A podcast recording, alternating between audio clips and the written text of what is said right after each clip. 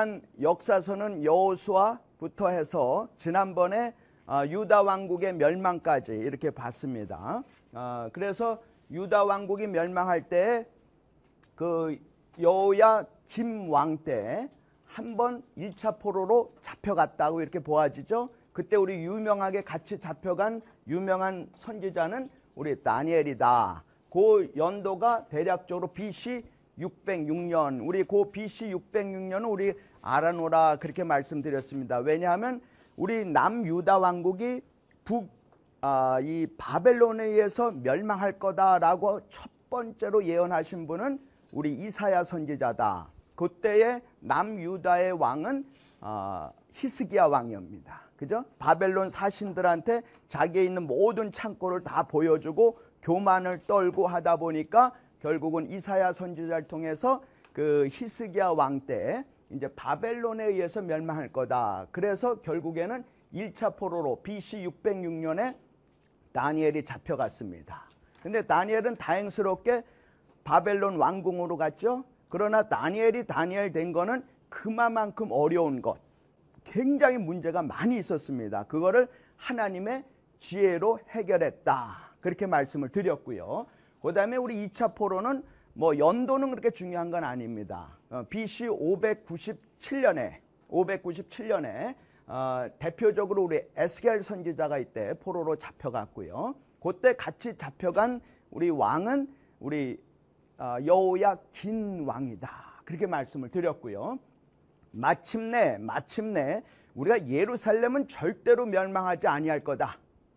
성전 하나님의 영이 함께 하시는데 왜 예루살렘 성전 하나님의 성전이 멸망할 수가 있느냐? 절대로 멸망하지 아니한다고 안심했지만은 하나님은 멸망할 수밖에 없다 하는 겁니다. 그래서 BC 586년 3차 포로로 잡혀가면서 그때 왕궁이 불탔고요.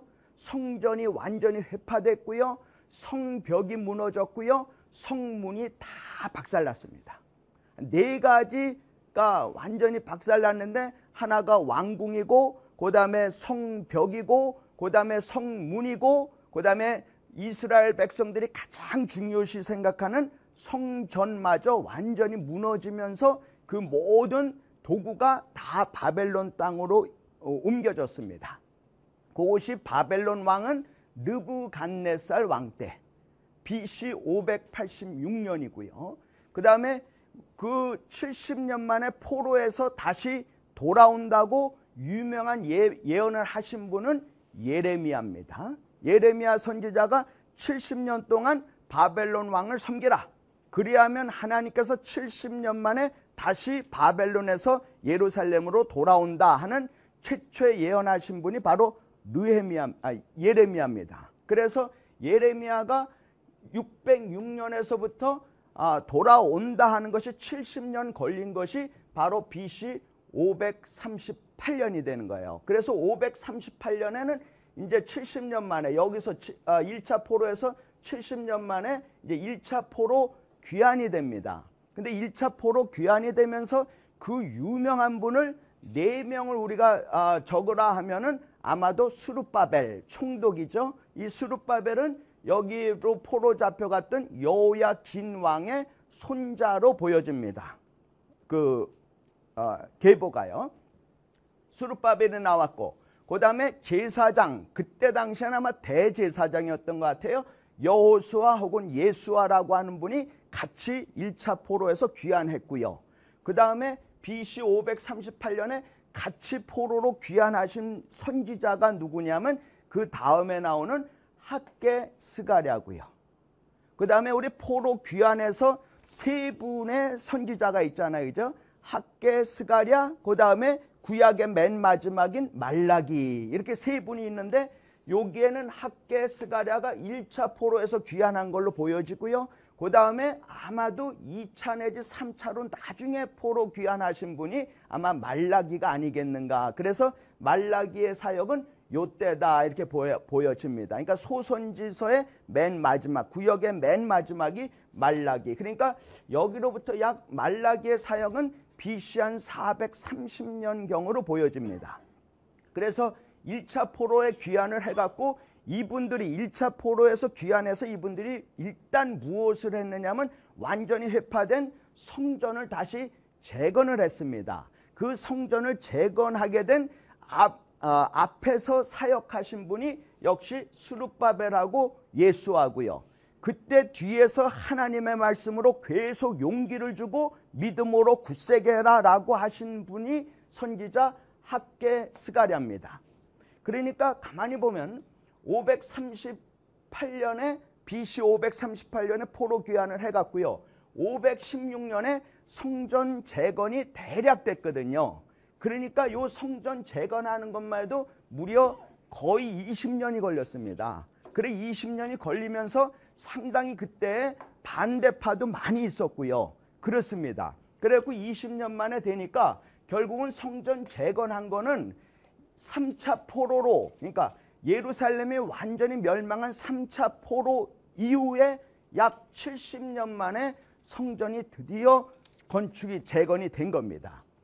그래서 이제는 우리가 다시 예루살렘을 회복을 했고 그 다음에 다시 성전을 재건했으니까 아 우리가 이 정도면 신앙생활하는데 문제가 없겠구나 이렇게 생각을 했지만 그들의 신앙이 역시 계속 형식적인 예배 그 다음에 이방 여인들과의 관계 그 다음에 11조 이런 문제 이런 것 때문에 그들의 신앙이 성전은 지어졌지만 다시 복구가 되었지만 그들의 신앙에는 큰 변화가 없었던 걸로 보입니다. 그래서 누가 다시 2차 포로에서 귀환을 했느냐면 우리 에스라라고 하는 분이 귀환을 하게 된 겁니다. 근데 에스라가 귀환하기 전에 누가 우리 성경에 기록이 돼 있냐면 에스더가 돼 있거든요.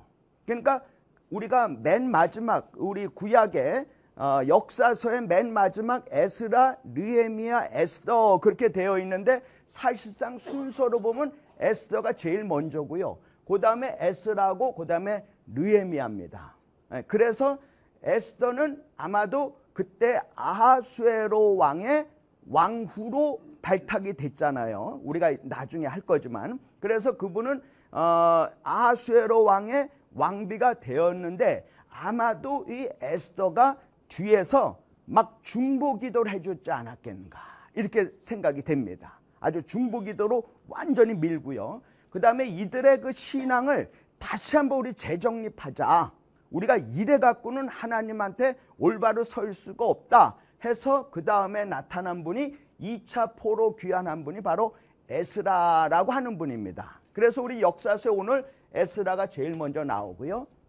그 다음에 에스라가 귀환해 갖고 일단 성전이 이미 건축이 된 상태에서 약 60년이 경과했습니다. 그랬고 에스라가 왔는데 아 이거 보니까 도저히 뭐뭐 뭐 아무런 변화가 없는 거예요. 그러나 에스라가 간단하게 부흥 집회를 엽니다. 그리고 난 다음에 약 13년 후에 르에미아라고 하는 당시의 술관원이 아닥사스다 왕입니다. 그러니까 에스더는 아수에로 왕이고 그 다음에 에스라는 아닥사스다 왕이고 그 다음에 르에미아도 아닥사스다 왕입니다. 그래서 그 다음에 르에미아가 귀환을 해서 다시 아, 정립을 하는 그런 것이 에스라, 르에미아, 에스더입니다. 아, 먼저 우리가 보면은 1차 포로 귀환한 거는 고레스 왕 때 귀환을 한 거죠. 음, 고레스 왕 때 약 거의 5만 명이 귀환을 했습니다. 오늘 우리 교재 보시면은 약 5만 명이 귀환을 했는데요. 귀환을 하면서 어, 아주 유명한 사람은 어, 고레스 왕 때 그 귀환을 했는데 그 이제는 나라가 바뀌었습니다. 옛날에 우리가 아앗 바바 그랬었잖아요. 그죠? 아는 아람이고 아수르는 아, 앗은 아수르고 어, 그 다음에 이스라엘이 바벨론한테 망했단 말이야. 그래서 바고. 근데 갑자기 바사가 등장한 겁니다. 그러니까 바사의 고레스 왕이 아마도 제가 보기엔 그랬던 것 같아요. 그때 당시에 예언적으로 보니까 어, 맨 처음에 사자 모양이고 다니엘서 보면 사자 모양이고 그다음에 독수리 형상이 있었어요. 근데 독수리가 어, 날개가 꺾여졌다 그랬습니다. 그리고 그거는 금이었고 머리였어요. 아, 그거는 우리가 바벨론 나라다. 우리가 그렇게 여겨지고, 그거는 분명히 성경에 그렇게 기록되어 있고, 그 다음에 뭐예요? 머리 다음에 우리가 가슴하고 양팔이잖아요. 그걸 우리가 메대와 바사다 이렇게 보고 금 다음에 은이고 그 동물의 형태는 뭐냐면 곰이었습니다. 근데 곰이 물론 식성이 굉장히 좋고 힘이 좋아요. 그래서 그 바사나라가 아주 식성이 좋고 아, 힘이 셉니다. 근데 그 입에는 세계 갈빗대를 물었다고 그래 있어요.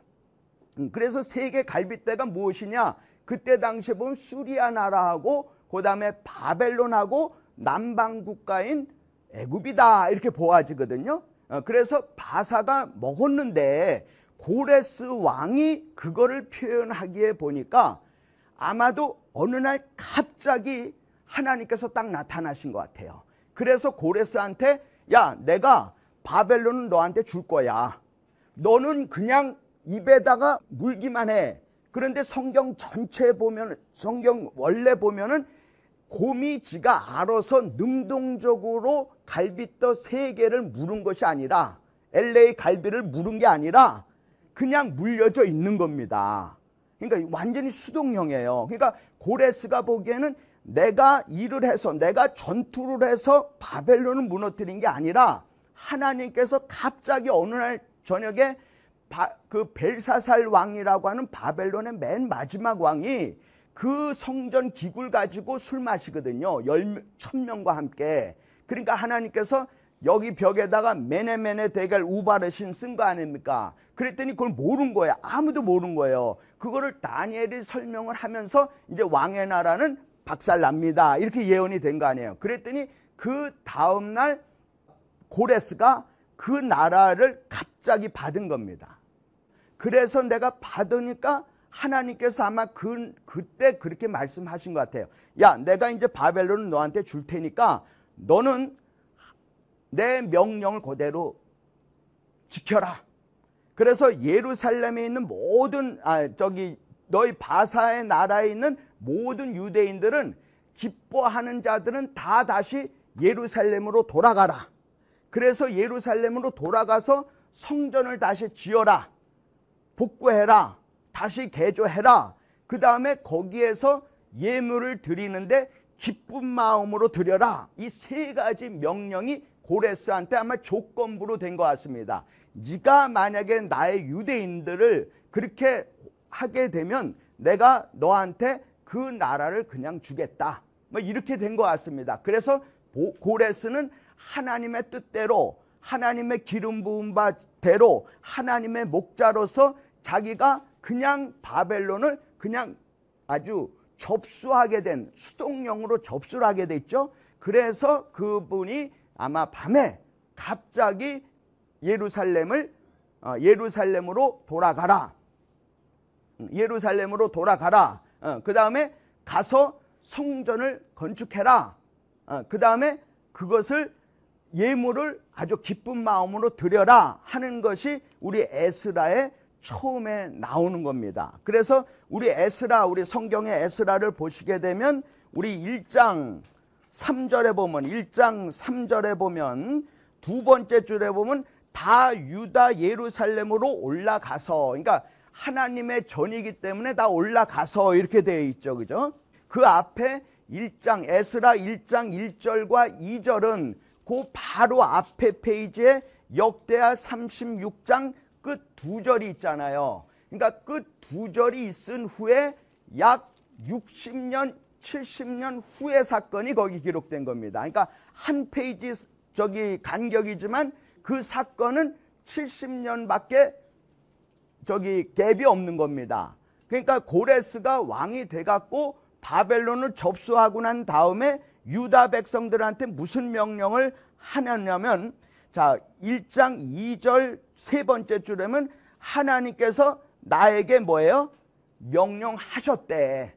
어, 하나님께서 그 나라를 주시고 나한테 명령하시기를 무엇을 명령했냐면 3절에 두 번째 줄에는 다 유다 예루살렘에 올라가서 그 바로 밑에 줄 보면 뭐예요? 성전을 건축하라 그 다음에 4절 맨 끝에 보면 예물을 기쁘게 드리라 이렇게 말씀을 하나님이 하신 거를 아, 우리 고레스 왕이 그렇게 접수하고 난 다음에 그렇게 해서 결국은 1차 포로에서 귀환한 그 유명한 분이 바로 스룹바벨 예수와 이런 분이라는 거죠. 그래서 그분들이 1장 아 2장 2절에 보면 2장 2절에 보면 1차 포로에서 해방된 분들이 스룹바벨 예수와 그랬습니다.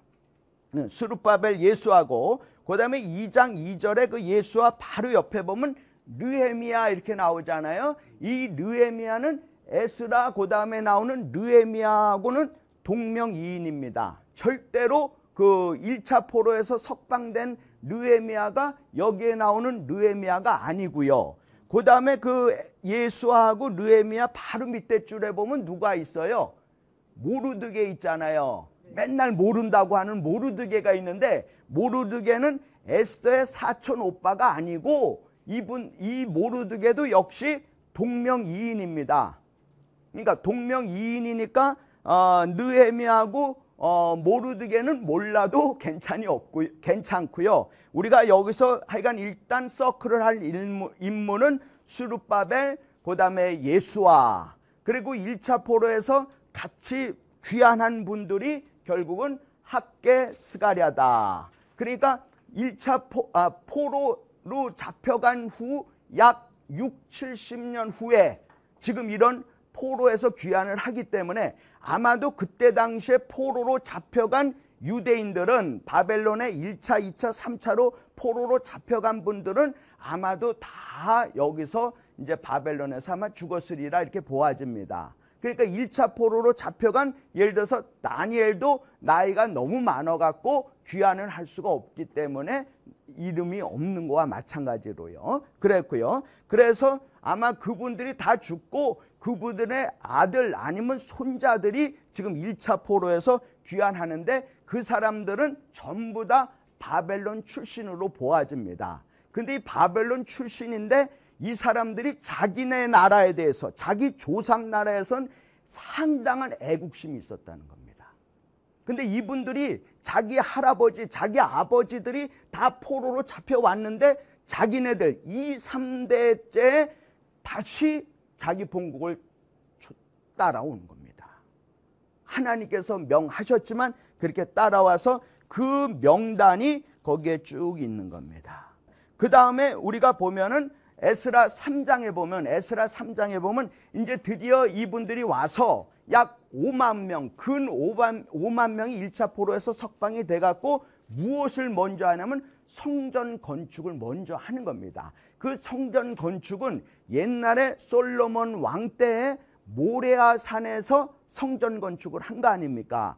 그런데 다 회파가 됐단 말이에요. 그래서 이 지대, 이 털을 딱 닦기 시작하는데 그때부터 막 성령 감동 감화가 있는 거예요. 이 유대인들한테 모레아 산 하면은 무슨 생각을 먼저 합니까? 아, 1500년 전에 우리 믿음의 조상 아브라함이 거기다가 자기 사랑하는 독자 아들 이삭을 번제로 드리려고 그러다가 결국은 하나님께서 대신에 대속물을 허락해 주시고 야 내가 너가 이제 나, 나한테 그렇게 나를 경외하는 줄 내가 내 말을 그렇게 준행하는 줄 내가 이제 알았다. 그래서 내가 너한테 약속하기에는 여호와 이래로 약속하겠다. 이런 겁니다. 그리고 난 다음에 약 천년 후에 우리 솔로몬 왕이 그 모레아 산에다가 성전을 짓고 봉헌을 한 거 아닙니까? 근데 그게 3차 포로로 잡혀가면서 다 회파가 됐단 말이에요. 그래서 수르바벨이나 예수와 이런 분들이 그걸 다시 성전터를 딱 닦으니까 막 성령의 감동으로 막 이 사람들이 너무너무 기뻐서 했던 겁니다. 그런데 우리가 우리가 조심할 건 뭐냐면 우리가 믿음이 있다 그러면서 우리가 기도해 갖고 하나님의 응답을 받았습니다. 이거 도대체 이루어질지 않을 만큼 일이 막 역사를 해요. 내가 막 우리 온 가족이 예수를 믿었어. 온 가족이 막 성령 세례 다 받았어. 그리고 난 다음에 뭔가 다 잘 될 것 같은데 그 다음에 꼭 반대파가 온다는 겁니다. 그러니까 제가 지난번에 말씀을 드린 대로 내가 예수 믿었어요. 내가 성령 충만함을 받았어. 그럼 밖에 나가면 우리가 승리합니까? 실패합니까? 실패하게 돼 있다 이 말이에요. 왜 누가 실패를 하게 해요? 이 세상 임금은 뭐예요? 마귀라는 거예요. 이 세상 임금은 사탄이라는 겁니다. 우리가 거기하고 맨 처음부터 딱 싸워서 이길 만한 능력이 여러분이나 저나 별로 없는 것 같아요. 그래서 예수 믿으면 그 다음에 반드시 세상에 나가니까 실패가 오더라 이 말이에요. 그러니까 실패가 오니까 그러면 그걸 어떻게 하느냐? 우리가 어디에서 기도해야 된다고요? 성전 안에서 교회 와서 기도하고 또 나가고 또 실패하고 또 들어오고 이런 것이 반복될 수밖에 없다는 겁니다. 일단 딱 하니까 그때 유대인들이 멸망할 때 아, 매 갈래로 나눠졌거든요. 아주 비천하고 노인네들은 그냥 유다 땅에 남았고요. 아주 재빠른 사람들, 아주 날쌘 자들은 애굽이나 에돔으로 도망을 갔고요. 그래서 망했고요. 그 다음에 아 나가 여기서 권력계나 좀 잡아봐야 되겠다 하는 사람들은 조금 예루살렘을 벗어나서 북쪽 특히 아마 사마리아 이쪽으로 많이 이주를 한 것 같습니다. 그래서 그 사람들이 실권자가 된 거예요. 기득권 세력이 된 겁니다. 그리고 어떤 사람들은 바벨론의 포로로 잡혀간 거예요. 근데 그 2, 3대 후손들이 돌아오니까 그때 기득권 세력 가진 사람들이 누굽니까? 사마리아 사람들 아니에요. 이제 애굽에 도망간 사람들은 그대로 죽었겠죠. 그러니까 사마리아로 있었던 그 사람들이 자기네들이 이만큼 털을 닦아놓고 이만큼 해놨는데 기득권을 이제 유대인들한테 다 빼앗기겠거든요. 그러니까 이 사람들이 거짓말을 한 겁니다. 이 꼭 사탄은요 우리가 우리한테 거짓말을 딱 하는 거예요. 그래서 바사 왕한테 뭐라고 보고를 하느냐면 이 사람들이 지금 성전 짓는 게 아니라 성벽을 짓는 거다. 성벽을 지으면 이것이 바사 왕한테 반역을 하는 겁니다.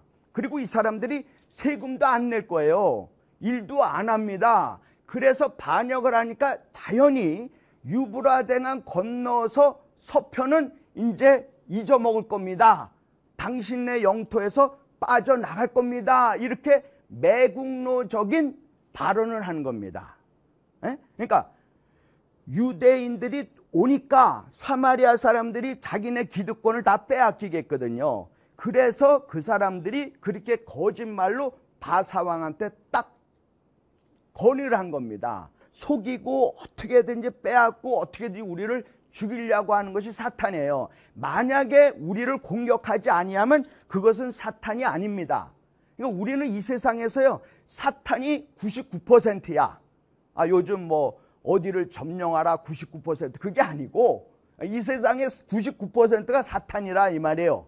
근데 우리 믿는 사람이 1%밖에 안 되거든요. 그러니까 99대 1로 경쟁하니까 이깁니까 집니까? 질 수밖에 없다 이 말이에요.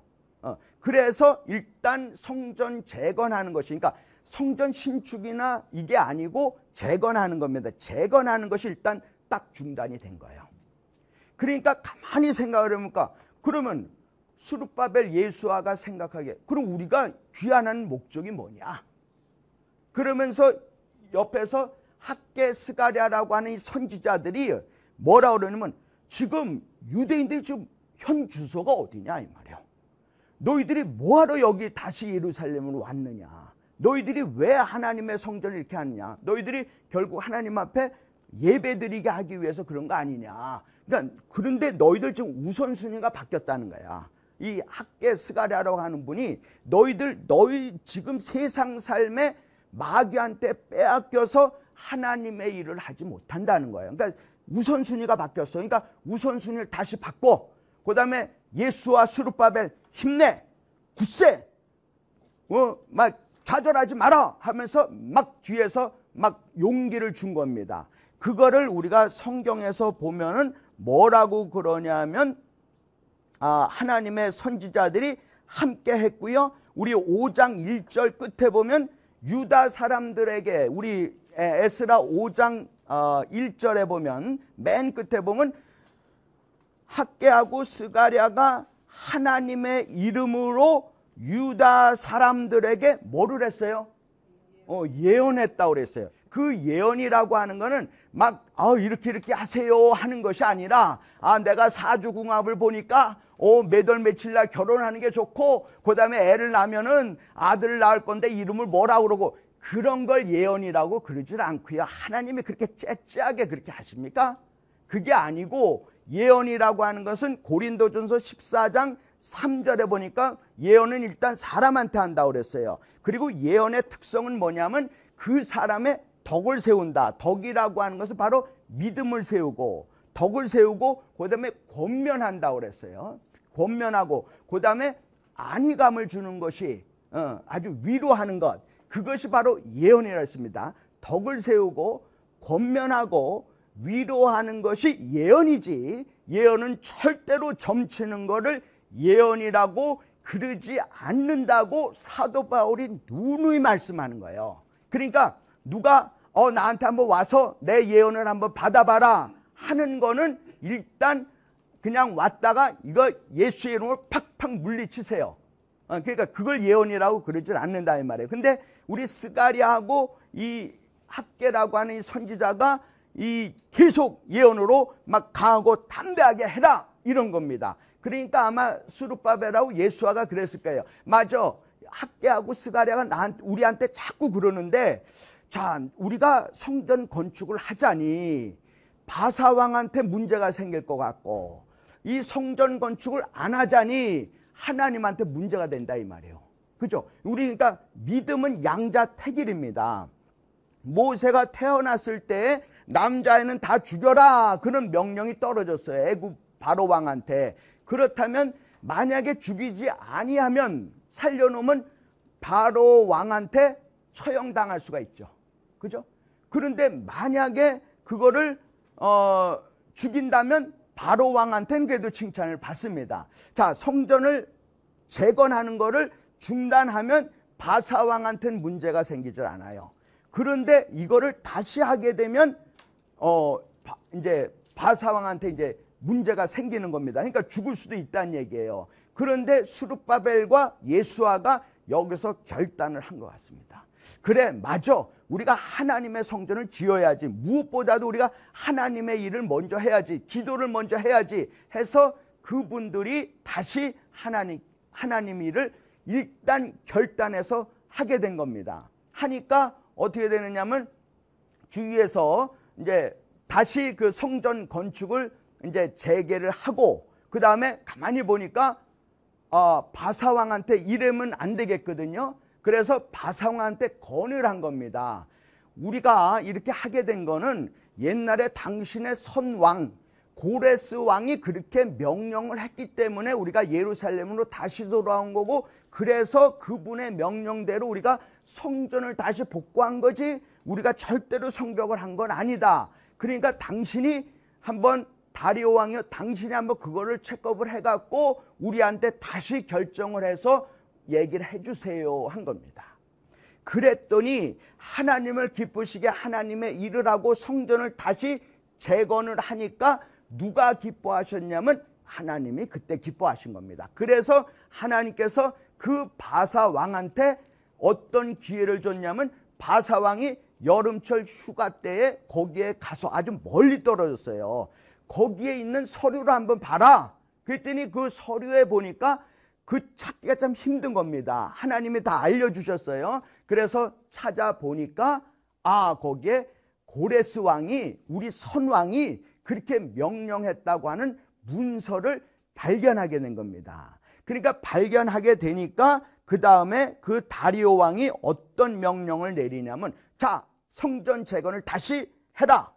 그래서 6장 6장 4절에 보면 성전을 다시 재건하고 6장 4절에 보면 그 경비는 다 어디에서 내라? 오, 왕실에서 내라는 거예요. 모든 경비를 이제는 지금은 유대인이 냈는데 하나님이 역사하시니까 어 이제는 그 모든 경비를 왕실에서 대라. 그 다음에 뭐예요?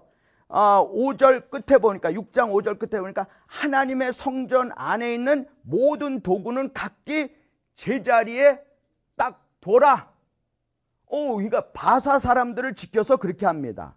7절에 보니까 하나님의 성전 공사를 막지 말고 유다 총독과 장로들이 하나님의 이 성전을 제자리에 건축하게 놔둬라. 그죠? 그 다음에 어, 9절 끝에도 봅니까? 제사장의 요구대로 어김없이 다 주어라 말이야. 그 다음에 심지어서 심지어는 6장 10절에 보면 어, 하늘의 하나님께 향기로운 제물을 다 드리고 자기네들 왕과 자기 바사의 왕자들의 생명을 위하여 어떻게 해요? 오 기도하게 해라.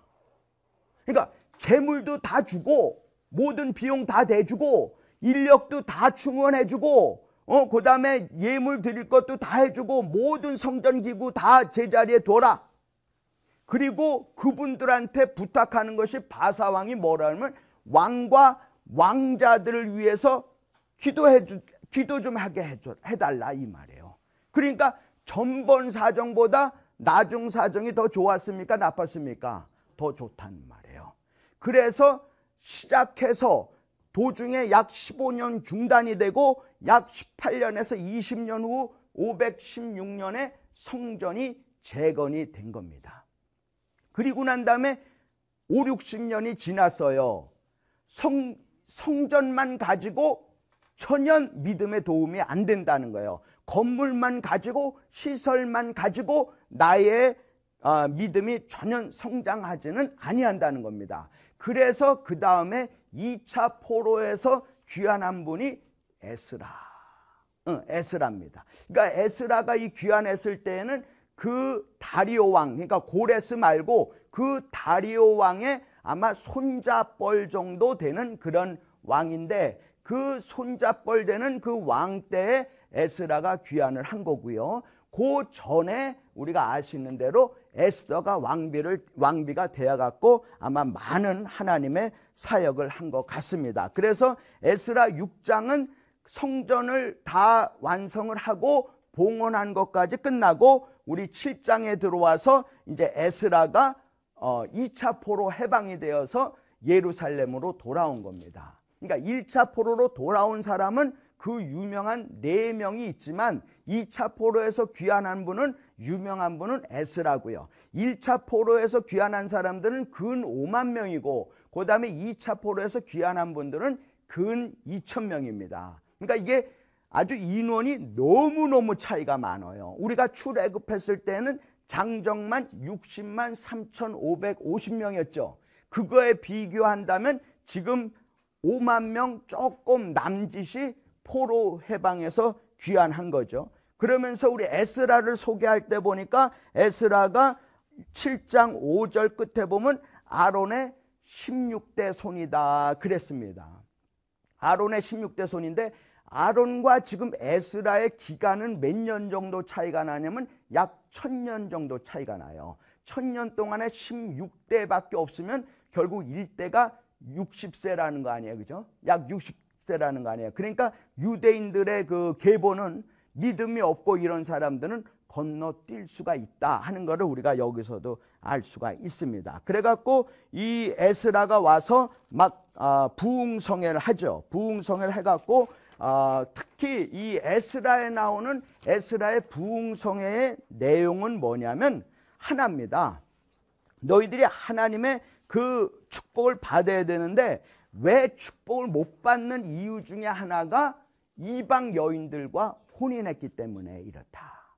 그런데 지금 귀환한 사람들은 5만 명이 넘고 있습니다. 근데 그 이방 여인과 그 결혼한 사람들을 리스트를 해보니까 그 사람들이 112명이야.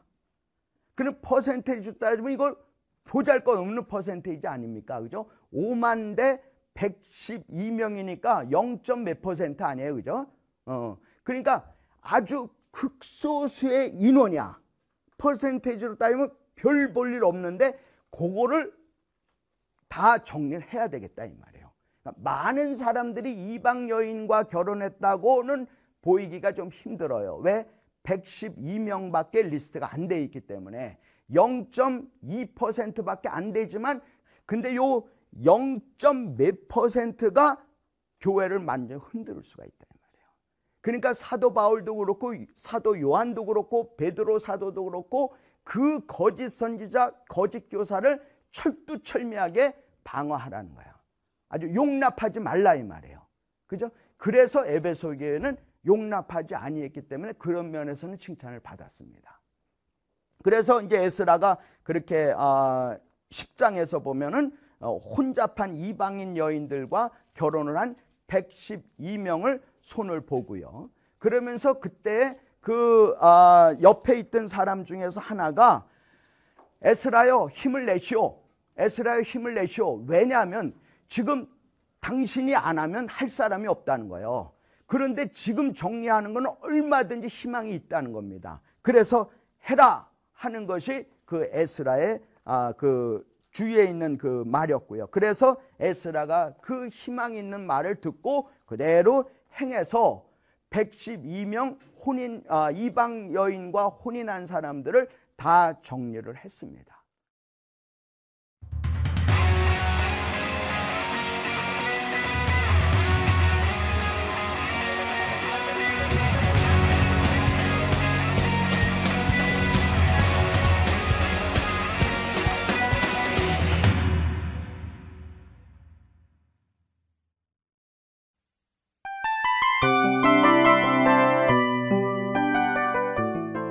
이 프로그램은 청취자 여러분의 소중한 후원으로 제작됩니다.